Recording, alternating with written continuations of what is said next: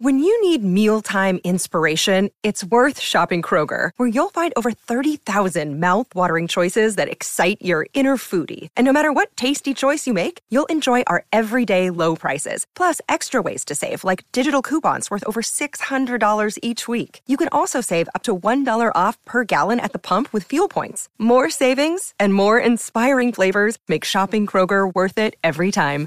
Kroger, fresh for everyone. Fuel restrictions apply.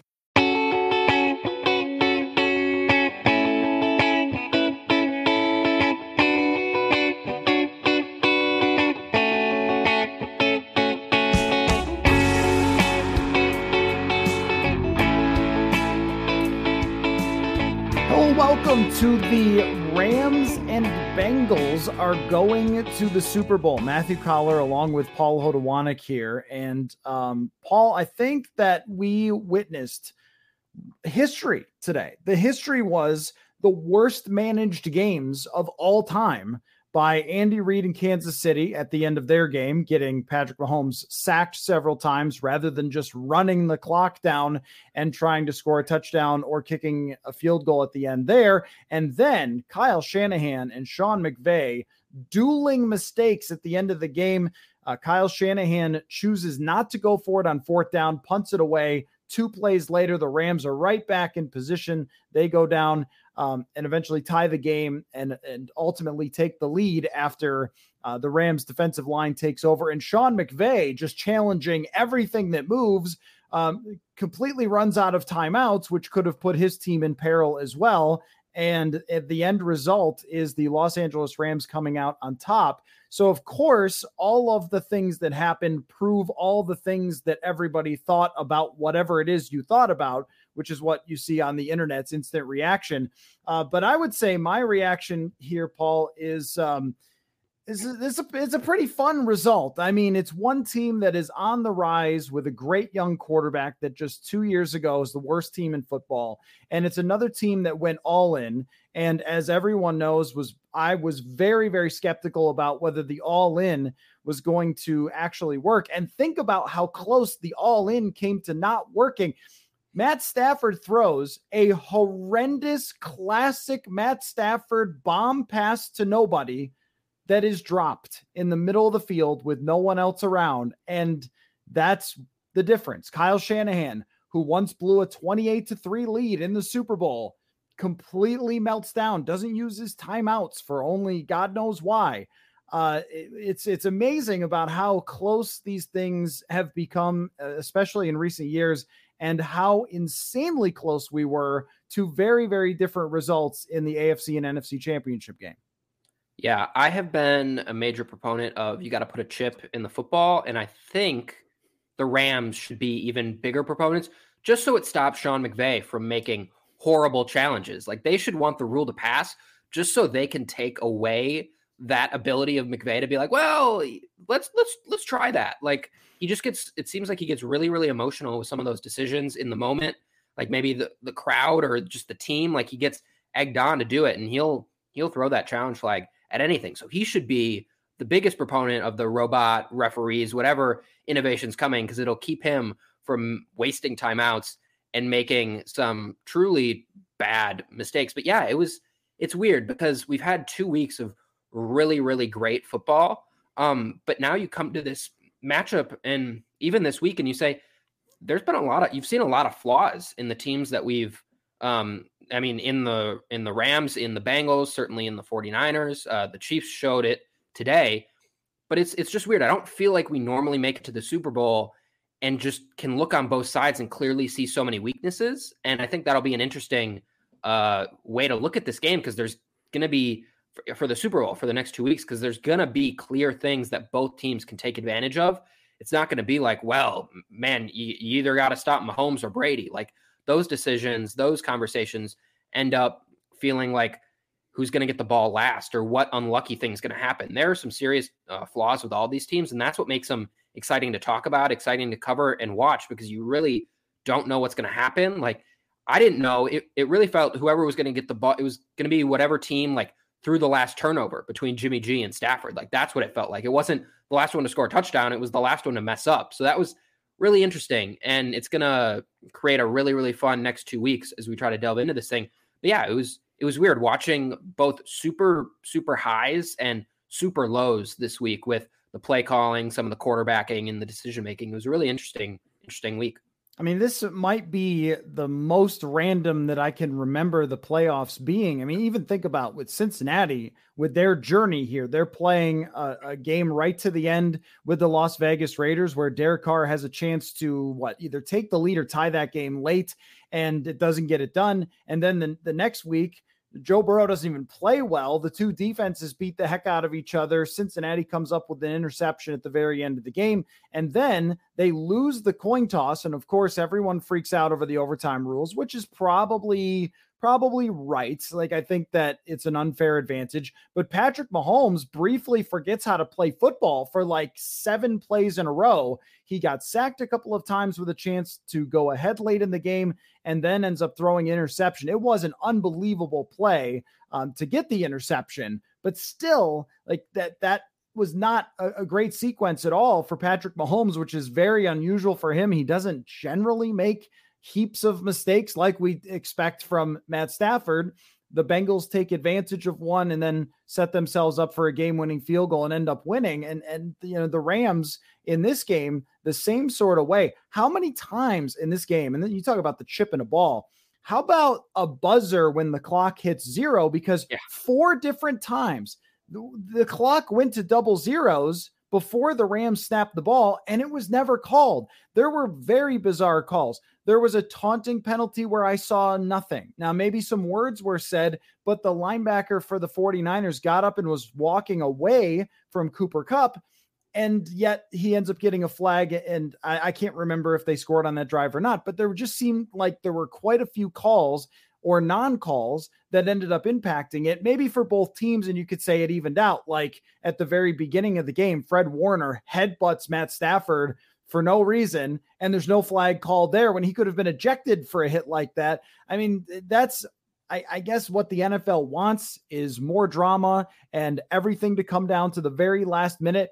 But I think that we even had an idea as this season was going along that no one in the NFL was emerging way ahead of everybody else. This was not like uh, you know, the the Patriots or something that won every single game the one year. I mean, this was a lot of jockeying for position where even the Kansas City Chiefs showed weaknesses throughout the season. The Bills showed weaknesses throughout the season. And and Cincinnati basically ends up taking advantage of the fact that nobody's perfect.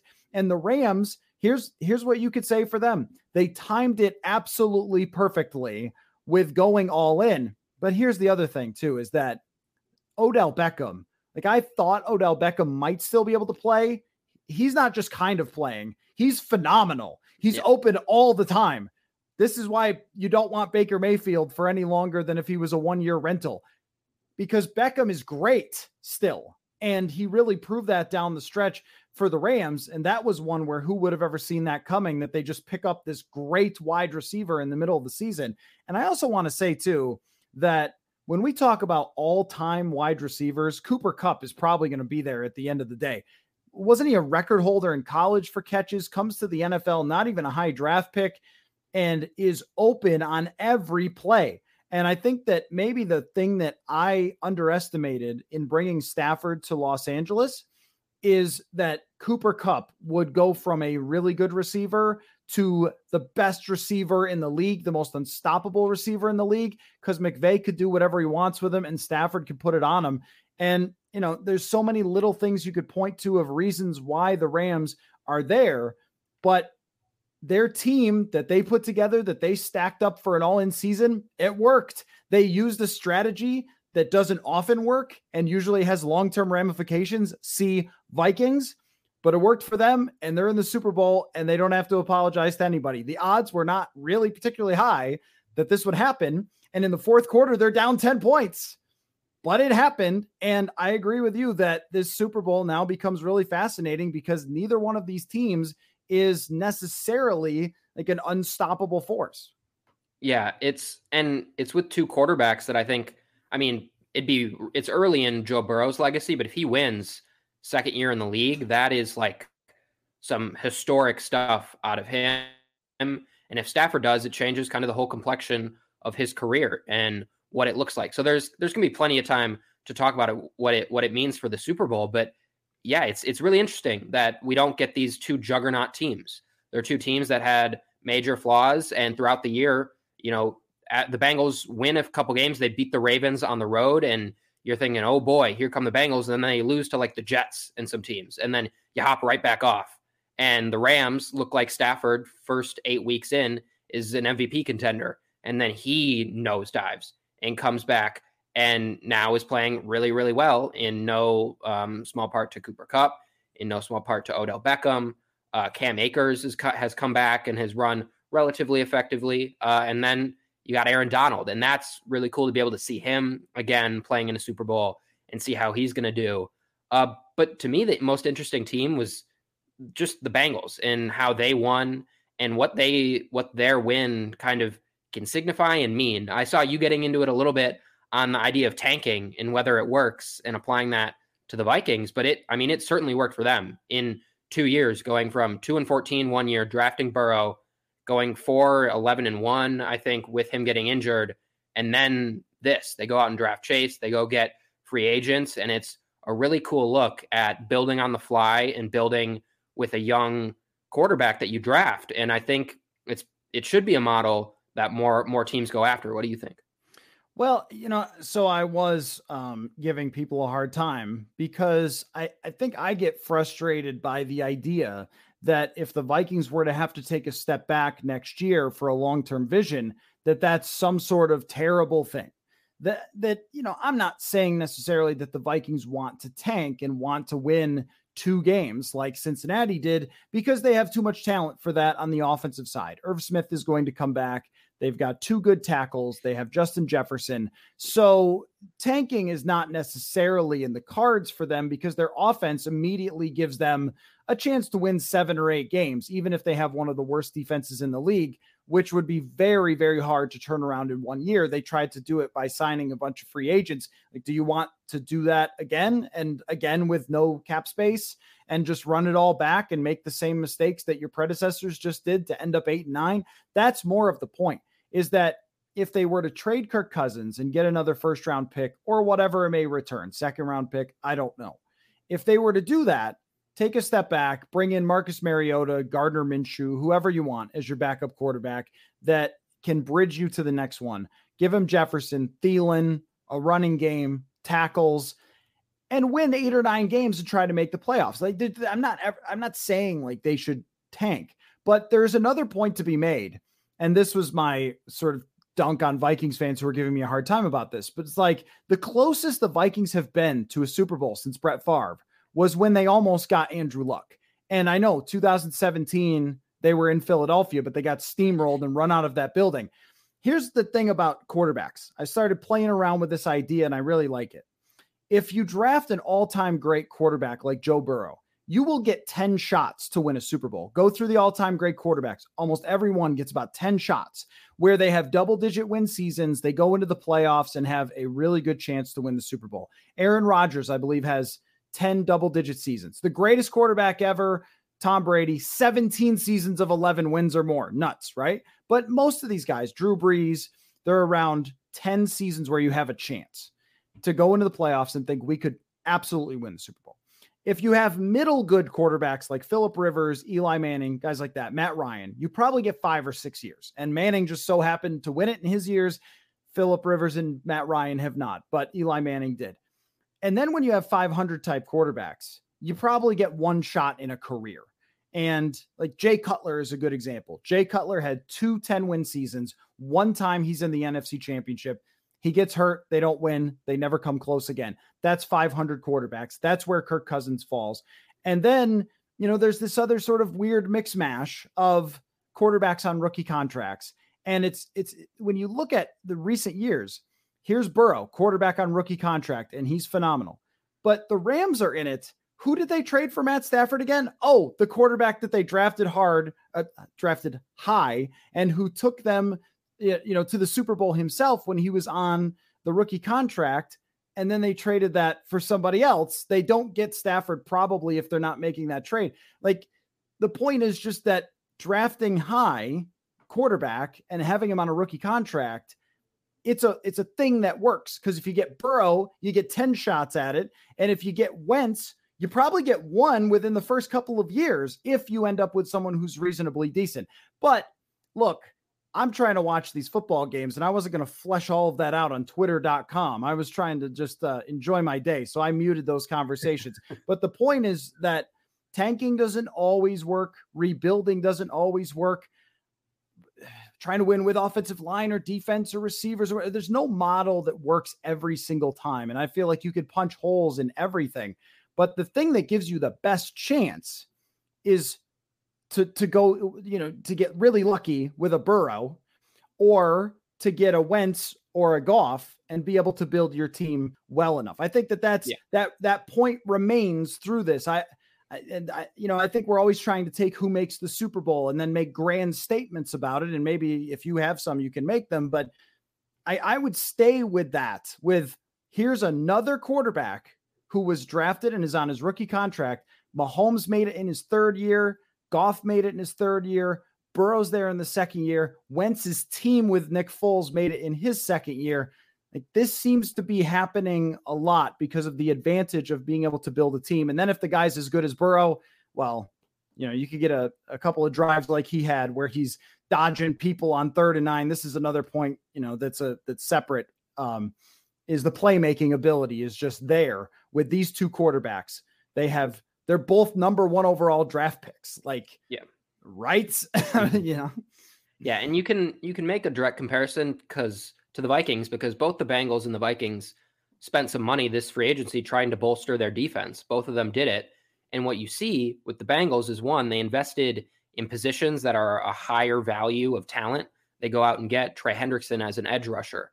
That's more important than a run stuffing guy in Dalvin Tomlinson. Like you'd rather have Trey Hendrickson, he makes a couple big plays in this game that are really, really pivotal for the for the Bengals. So that was a better use of some money along the defensive line that the Vikings one didn't have the money to give to Hendrickson, partially because of Kirk Cousins' contract, and two, they gave it probably to the wrong position group. They should have given it to more of an edge guy like Hendrickson, and then they go out and even though Riley Reiff didn't play in this game, they go out and try to get more more tackle depth. Important. They go out and go for uh, cornerbacks, which the Vikings did as well. But I prefer the method that the Bengals went after, which they went after young guys who are first, second round talents and just flamed out for whatever reason. Eli Apple. Now he's coming in making big plays for them. So they took shots on that defensive side of the ball. And I would just say, like, if you look at that rebuild of their defensive side of the ball compared to the Vikings, the Bengals just upgraded in more premium positions of talent and they took swings on better guys. They didn't take swings on an old Bashaud Breeland and an old Patrick Peterson. They went after Eli Apple, Chidobe Awuzie, uh, Mike Hilton. All those guys are playing for them. So you can draw some parallels to the Vikings and just show this is what a rookie quarterback contract. This is the defensive players you can go out and get in free agency if you have that smaller contract. If you have that bigger contract, then you have to go this other route. And that route is just much, much harder. But I in general, I wasn't necessarily wanting to make this about the Vikings. It's just it's cool to see what the Bengals have done, and they just took down Mahomes in Kansas City. And I mean, Burrow just we talk about the defense, and they kept him in the game, but Burrow just makes a couple of those plays every game, and it's just wow. I mean, if he, I mean, just to make it to the Super Bowl this early, but if he wins it, this is like, I mean, you can't start a career any better, and that starts you off on just an insane trajectory. Folks, want to tell you about HelloFresh. With HelloFresh, you get farm fresh, pre portioned ingredients and seasonal recipes delivered right to your doorstep. You can skip the trips to the grocery store and count on HelloFresh to make home cooking easy, fun, and affordable. That's why it's America's number one meal kit. The new year is a great time to focus on what's important to you, whether it's saving money by ordering less takeout, learning to cook, or just prioritizing your wellness. HelloFresh is here to help with endless options to make cooking at home simple and enjoyable. HelloFresh offers the flexibility that you need to easily customize your order. You can do that online or with their app. You can easily change your delivery day, your food preferences, your plan size, or you can skip a week whenever you need to. I've had a chance to try HelloFresh, and trust me, it is as easy as it sounds. And they sent me their cheddar Wonder Burgers, which, look, if you're a football guy, the thing you're ordering is burgers, right? And uh, it was delicious and great, and I didn't have to drive to a fast food restaurant. So HelloFresh uh, has been great for me, and you should check it out. Just go to HelloFresh.com slash Insider16 and use the code Insider16 for up to 16 free meals and three free gifts. That's HelloFresh.com slash Insider16 for up to 16 meals free and three free gifts. Again, HelloFresh.com. Another day is here and you're ready for it. What to wear? Check. Breakfast, lunch, and dinner? Check. Planning for what's next and how to save for it? That's where Bank of America can help. For your financial to-dos, Bank of America has experts ready to help get you closer to your goals. Get started at one of our local financial centers or 24-7 in our mobile banking app. Find a location near you at bankofamerica.com slash talk to us. What would you like the power to do? Mobile banking requires downloading the app and is only available for select devices. Message and data rates may apply. Bank of America and a member FDIC. Hey, it's Kaley Cuoco for Priceline. Ready to go to your happy place for a happy price? Well, why didn't you say so? Just download the Priceline app right now and save up to 60% on hotels. So whether it's Cousin Kevin's Kazoo concert in Kansas City, go Kevin, or Becky's Bachelorette Bash in Bermuda, you never have to miss a trip ever again. So download the Priceline app today. Your savings are waiting Go to your happy place for a happy price. Go to your happy price, Priceline. Man, and think about the AFC. And this is a crazy thing. This is some people you can take this whichever way you like because that's what people do with sports and politics and many other things.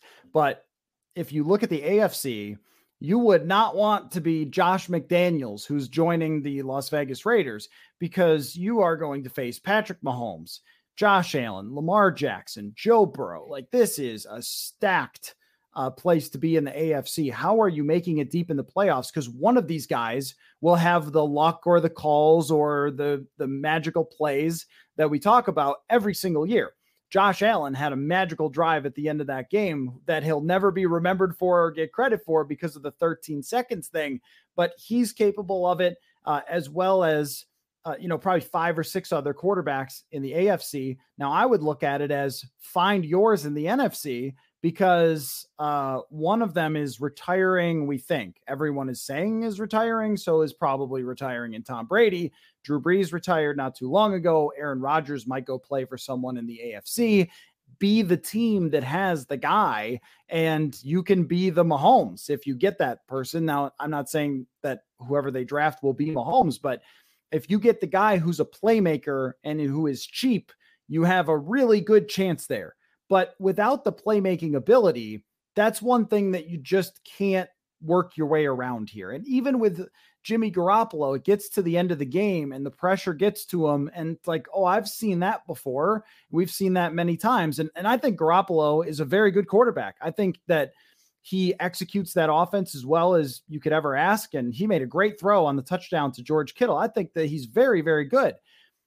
But there, but that's the one difference there is the physical skill, the playmaking ability, the arm strength. It's just not the same as some of these other quarterbacks. And that's the same thing you could say for Kirk Cousins. And I was looking up what I wrote a few years ago. I, I did a huge comparison of Cousins versus Stafford and how the numbers were very, very close all the way through, all the traditional numbers, the PFF grades, and things like that. And one thing that came out, though, at the very sort of uh, deepest depth of analysis was that Stafford relied on big time throws, whereas Cousins relied on more of hitting singles and doubles, like hitting open throws when they were there. And I, I think what we've seen in this playoffs is you need a home run hitter. You absolutely need a home run hitter. And that is like Stafford is having the month for the home run hitter. If it's Ryan Howard or whoever strikes out a lot and hits a lot of home runs, he's having the month in the playoffs where he hits all the home runs. It reminds me a lot of Joe Flacco when he went to the Super Bowl. It's like, and Eli Manning. These were top draft picks with huge arms who, when they got hot, they went crazy. But is the capability there to get hot in the playoffs against great teams? If you don't have the the type of arm strength that Matt Stafford has, the type of playmaking that Joe Burrow has? And the answer is probably not. Yeah, I, I, I mean, you can liken it to other sports too. You can liken it to hockey and the goalie just standing on his head for a while. I mean, Stafford is kind of doing that. I mean, I mean, let's not let's not sugarcoat it. I mean, he had some throws that were bad today. I mean, he should have had probably that the first pick was just a bad throw in the end zone that he's throwing behind that he's already the guy's already covered. He throws behind, it gets batted up in the air. They intercept it. Uh, Tartt, I believe, was the second guy that missed the interception. That should have been an easy interception for him too. So he's he's still making those plays. Uh, but yeah, in general, I I've I came around on Stafford last week. He didn't play up to that level, but I think it's cool for him that he's gotten to this point now, uh, that he gets this chance to really cement his legacy in the playoffs. And I think it's naturally gonna bring up the question of what caliber of quarterback can do what he just did. Uh, but I think it's just safe to say there aren't many teams that can put their quarterback of this caliber in this position with those players around him. Like that is a roster that you generate once in 20 years or something. You have to gen you have to hit on Aaron Donald, a generational pass rusher. You have to trade for a disgruntled cornerback uh, several years ago who continues his really, really good play, even though he may have dropped an interception today too, in Jalen Ramsey. You have to have a team that wants to get rid of Von Miller, uh, it, like to bring him on. You need to get a disgruntled wide receiver to come over to play for you. You need a generational play caller to come play for you. So it's even if Kirk could do what Stafford just did, it is not feasible for this team to ever get put together like this. And it probably won't look like this next year for the Rams or the year after, which makes this so interesting that they were able to capitalize this year when they have all that talent and it erodes b- uh, alongside of you. Dak and the Cowboys just can't figure out their end of game stuff against the 49ers. They lose. The Packers just can't generate any offense against the 49ers. They lose. You are able to beat Brady. And so he's no longer there. Like all these things have aligned really well, and you could never have forecasted it for them. Um, but it's it's amazing to see that the team building is actually working because so many things had to break right for this type of model to work, and it's happening. And so it feels like if if they can capitalize with a Super Bowl, this is this is one of the like just most interesting and unique team building jobs that we've ever had that has had success. Uh, if they lose, you, we won't look at it that way, but they're set up now for that to happen. No, you're right that this type of thing has been tried many times, including by the 2018 Minnesota Vikings. They thought they're bringing in Cousins and they're bringing in Sheldon Richardson and they'll just be better than they were in 2017. And that was the root of my skepticism on the Rams, which, as you mentioned, I mean, think about uh, Kirk Cousins likes to say the razor's edge. Well, yeah. They blew a huge lead to Tampa Bay, and then Tampa Bay called a ridiculous defensive play that left the best receiver in the league wide open, and then they win based on that. And the same thing with this they're down by 10 points, and Kyle Shanahan gets nervous again and refuses to go for a fourth and two. Also, the third down play call look, the Trent Williams thing in motion is great. It's uh, the Vikings did this back in the day with Randall McDaniel. It's awesome. Put the greatest athlete who's the best blocker in the world in motion. It'll be crazy. Run behind him. I mean, come on. I mean, two times in a row in the last couple of weeks, they have tried to be like, oh, they know we're going to go that way. So I'm going to super confuse the other team. Like, this is classic Kyle Shanahan overthinking it. And this is one of the reasons that they have come up short, even when they were playing Kansas City in the Super Bowl and they're throwing when they're ahead and they could have started running the clock down on Kansas City. And instead, they get a couple of passes bat down. They stop the clock. And then in Atlanta, they're up 28 3. They don't run the ball. It's like the keep it simple, stupid thing does not exist for Kyle Shanahan in this world. And that's his, his big problem because his offense is terrific and his defense is terrific, which I want to talk to you about next. Uh, but he just has this big glaring weakness that has cost him in so many games. He actually reminds me of Andy Reid when Andy Reid was younger, uh, where Andy Reid would get Philadelphia to the NFC Championship all the time and then not understand how the clock works or something in the biggest moments. Um, I guess you're hashtag blessed if you can have that coach yeah. who gets you to this position over and over again, but it, really stands out in these huge games um, for Kyle Shanahan. Now, I wanted to ask you uh, we've talked about this each week. If you thought any of the coordinators did anything to change their potential outcome as Minnesota Vikings head coaching candidates. Yeah, and I we've had this discussion of should one game matter. Uh, but even though they lost, like DeMeco Ryans seems to have been like had like a three week heater here where he just stifled the Cowboys, stifled the Packers. And I mean, we talked about it. Stafford was goaded into two big mistakes. Only one of them panned out. Uh, but in general, I think they played really, really well on the defensive side of the ball. You hold them to 20 points. We just talked about all the playmakers that they have on offense. Uh, I think he's been really impressive. And if you're seeing anyone's stock go up, it, it has felt like him. Um, and I don't think this week would have done anything to change it, even if his team, even, I mean, even though his team lost, I think he has continued to show that he's gotten a lot out of a cornerback group that has been much maligned all year and is just not very good. And in the end, Cooper Kupp, you know, escapes from one of them. That's going to happen. Like no one stopped Cooper Kupp all year, and that didn't happen. And he got open against an inferior group of cornerbacks that just don't have the talent. But from what I saw from these last three weeks from DeMeco Ryans, he feels like he's played his way more into that role. And it sounds like he's going to get a second interview with the Vikings. And so I can't imagine this week would give anyone pause about that. Um, if anything, it would increase it a little bit.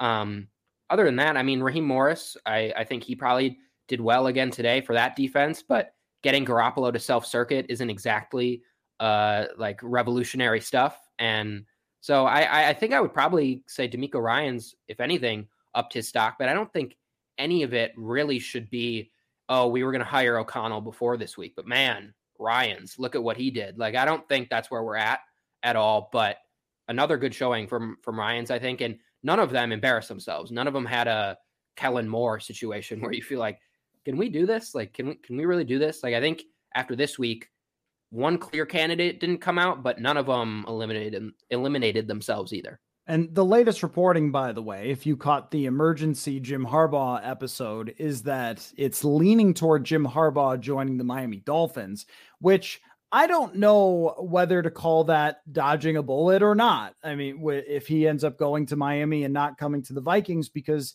there are people that are really convinced that it's a great idea to have Jim Harbaugh.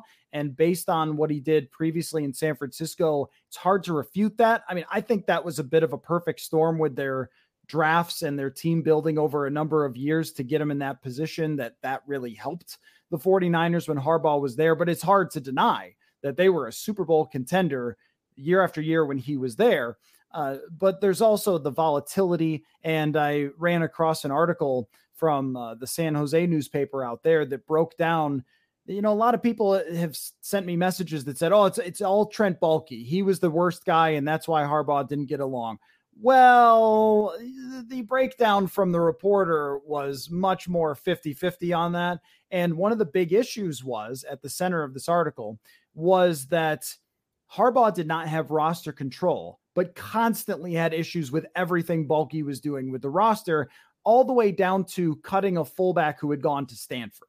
So that sounds very Harbaugh ish. And my whole concern there is if you hire Harbaugh, your franchise becomes the Harbaugh Vikings and he runs everything. And you might be okay with that, but that usually burns out quick as it looks like it maybe even has in Michigan.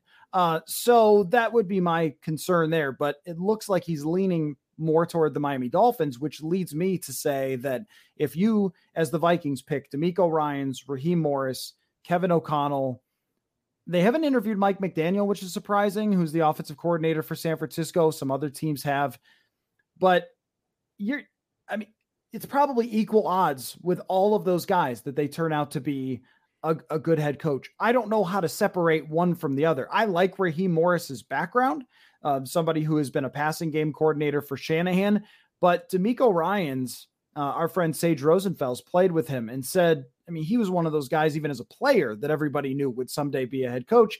And we have seen other head coaches who are young ish that have a rise through the ranks that's pretty quickly and they take over and they do well. So uh, you know, I, I don't know. I don't know how to put odds on that. Kevin O'Connell is sort of interesting to me because they throw to their number one wide receiver constantly. I think that's the biggest thing. And and and play calling is not that important to me. Has he called plays or has he not called plays? Because Doug Pederson didn't do it for Andy Reid and won a Super Bowl. So, but you can kind of spin yourself in circles saying, well, I like this guy better because of this or that or the other thing. But what you have here is coaches who are coaching in the NFC Championship game and the Super Bowl, and guys who have earned uh, an opportunity here. But I think that we're going to get much closer to a resolution, maybe even by the middle of the week, Paul. Yeah. One of the reasons why I'm not a full, like, they should hire Harbaugh, but why I think I am more open to it than some is one, it sounds like at least Vic Fangio may come with, which is a big piece to bring on the staff. If that were the case, you maybe even like don't downgrade in defensive coordinator, which kind of felt like a guarantee with where the Vikings were going to go, just anywhere, because Mike Zimmer is just a really, really good defensive coordinator. But with the group that we have left that the Vikings have interviewed and seem interested in, uh, there's just so you're taking a gamble on any of them. If you go with O'Connell, you're going with a guy, another one of the Sean McVay tree guys. Some have worked out, some haven't, and he's never called plays. So I know that's not a big deal, but that is also just you haven't seen him prove something there. Uh, so you don't really know what you're getting with him. And then you go to DeMeco Ryans, only been here, only been a coordinator for a year. So you're gambling that he's going to be able to take a big, big step step up to the head coach role. He's going to be able to fill that out, and he's going to be able to have a staff that goes with him on the offensive side of the ball, which I think would maybe be a concern. Is does he have the connections to bring someone you really feel good about with to Minnesota to head the to head the offense? And then with Raheem Morris, similar situation with the def- defense. You're gambling that they can figure out the offense. And so with Harbaugh, your biggest gamble is if he can get along with the front office, which is a huge gamble to make. I mean, it's it's one of the biggest things that you know plagued Zimmer and Spielman is they didn't get along and it didn't work out. And so you're worried about that happening again. You're worried about having to look for another coach in two years if it blows up. I think the average coaching tenure is like 3.2 years. Uh, so Harbaugh both seems like the boom where it could go really, really well, or after four years, you're looking for another coach because it didn't work out. All these guys seem like they have some major risk that you're taking on with them, just whether they're unproven or they mostly because they're unproven or they're Harbaugh. So it's what gamble you're willing to take. Are you willing to take on one of those kind of mystery guys? You don't know how it's going to turn out, or are you okay with the warts that you know exist in Harbaugh? And are you hoping those can get massaged out are you hoping he's learned some? Uh, Minnesota fans will probably be triggered a little bit by that because we went through that whole song and dance with Tom Thibodeau in the Timberwolves. It's like, oh, he learned. He's not going to bench his, or he's he's going to bench his starters a little bit more, and he's going to be a little nicer in the front office. None of that worked.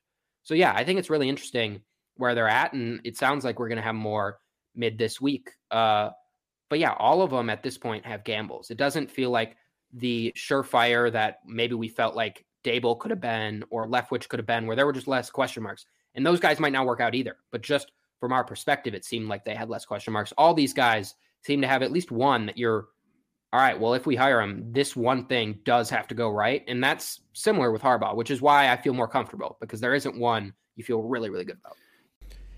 Folks, support for Purple Insider is brought to you by Manscaped. They are the best in men's below the waist grooming. Manscaped offers precision engineered tools, and they recently launched the Ultimate Men's Hygiene Bundle Performance Package. Four million men have trusted Manscaped, and you can check out their exclusive offer for 20% off and free shipping with the code 20 Insider at manscaped.com. Manscaped sent me the performance package, and I could say that it's a game changer, especially when it comes to their nose and eyebrow hair trimmer called the Weed Whacker. I'm a unibrow guy, so I need to keep that in check for all the YouTube videos and streams that we do. You've probably also heard of the lawnmower as well, and they've come out with a 4.0 version, which is waterproof. It has an LED light and advanced skin safe technology, so you don't have to worry about any nicks or cuts. Again, get 20% off and free shipping with the code 20insider. That's 20insider at manscaped.com. 20% off with free shipping at manscaped.com. The code 20insider. Unlock your confidence and always use the right tools for the job with Manscaped. Folks, we've got an even better offer to tell you about from SotaStick. If you use the promo code Purple Insider, one word, you can get 15% off your purchase. That's right, at sotastick.com, your place for Minnesota sports inspired apparel. You can get 15% off just by using the code Purple Insider. I've told you about all the great football designs, but they've added a few more, including the Axe is back for Minnesota football fans. You can get that on a shirt, on a hat, and also Randy Moss is the GOAT, the Purple People Eaters, Bud Grant designs for the old school fan, plus the hockey and basketball teams are both actually exciting this year, and SotaStick has you covered there as well. Go to sotastick.com. That is S O T A S T I C K dot com and use the code Purple Insider for 15% off. To me, it was always with Harbaugh, does it fit with where you need to go with your timeline? Because uh, you know, I'm doing a piece right now about the secondary. You have four starting positions that need to be replaced in the secondary.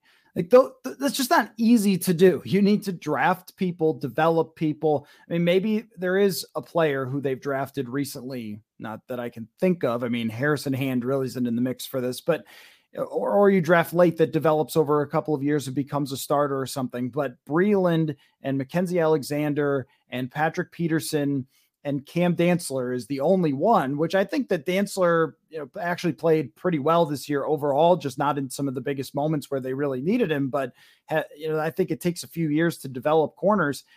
So okay, Dantzler, he's the only piece you have. You got two corners that you need to replace, and the previous regime didn't trust Dantzler at all. You have another safety that you have to replace. Anthony Barr is going to leave. You have a linebacker that you need to replace.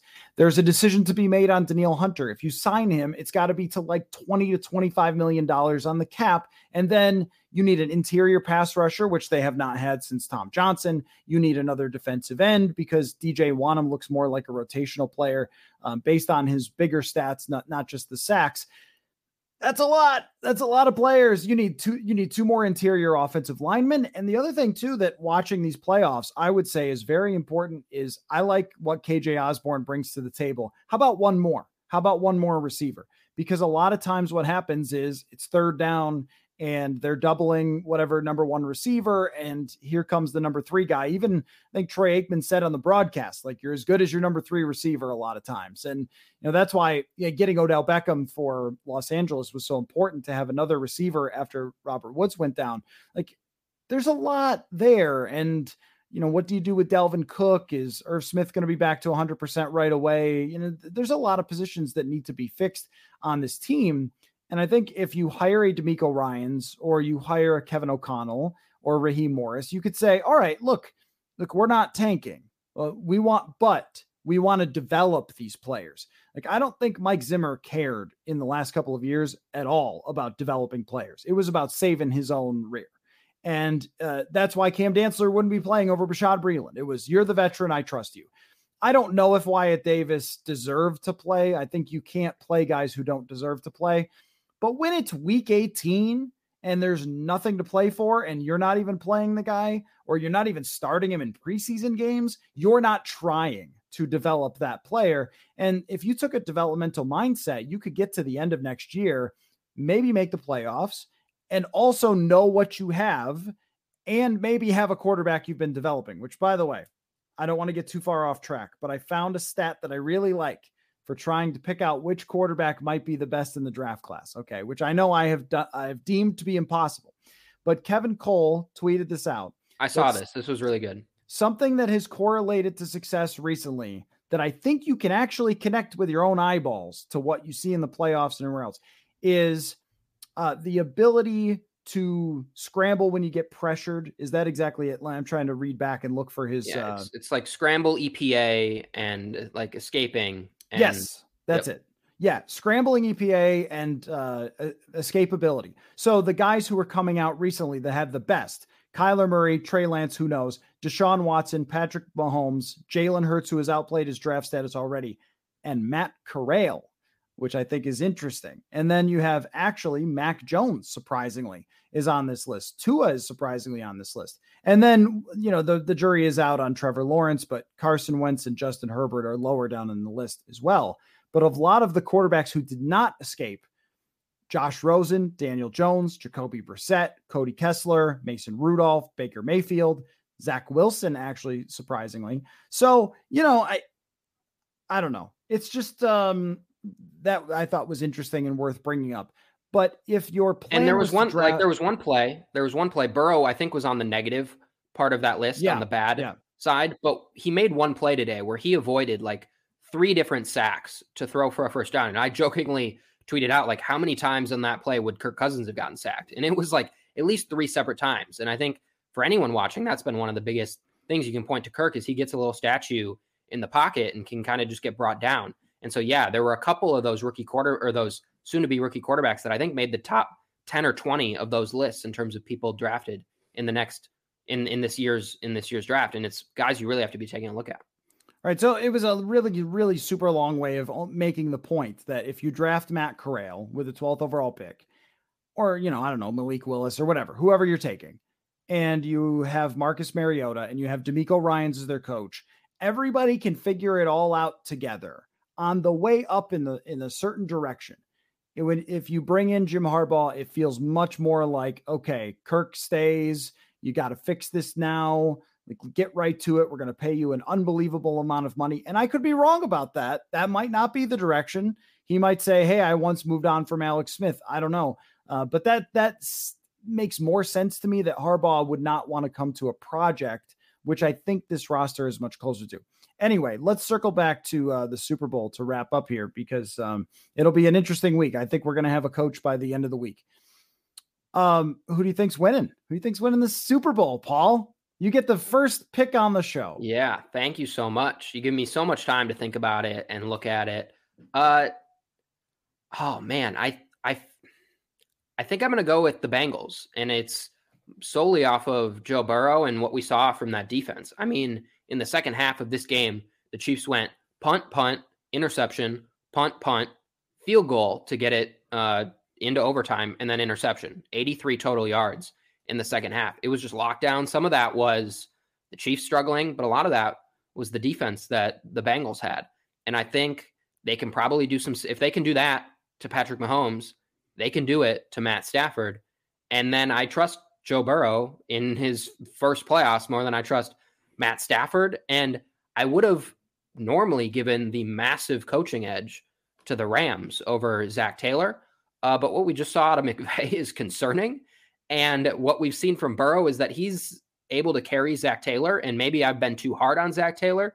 There are still too many second and long runs and screens on third and goal from the 15 to my liking. Like there's too many of those plays for me to feel good, but they keep winning. So maybe that's me not seeing something on the coaching side from Zac Taylor. So I'm going to go with Burrow. I'm going to go with him because I just feel like you can't anymore. You see him wearing the swaggy outfits coming into the game. And I just don't want to be on the wrong side of that. I can be on the wrong side of the Matt Stafford argument. I've already been on the wrong side of that this year. So I'm I'm happy to, to go back to that well. But I want to be on the Joe Burrow train. I want to be rooting for that. And I want to be rooting for like one of the best starts to a career that you can have. So I am picking the Bengals. I am going to pick the Rams because of Aaron Donald. Uh, I think that that that's Cincinnati a- offensive line is pretty abysmal, which, hey, look, you are allowed to overcome stuff. That's been a theme on the show for years. But uh, I don't know if you can overcome that. That is the best player in the world on the defensive side. And in the biggest moment, he comes through with a huge sack or whatever that was on Jimmy Garoppolo, a huge pressure. And Garoppolo tried to, you know, fling the ball away at the end of the game.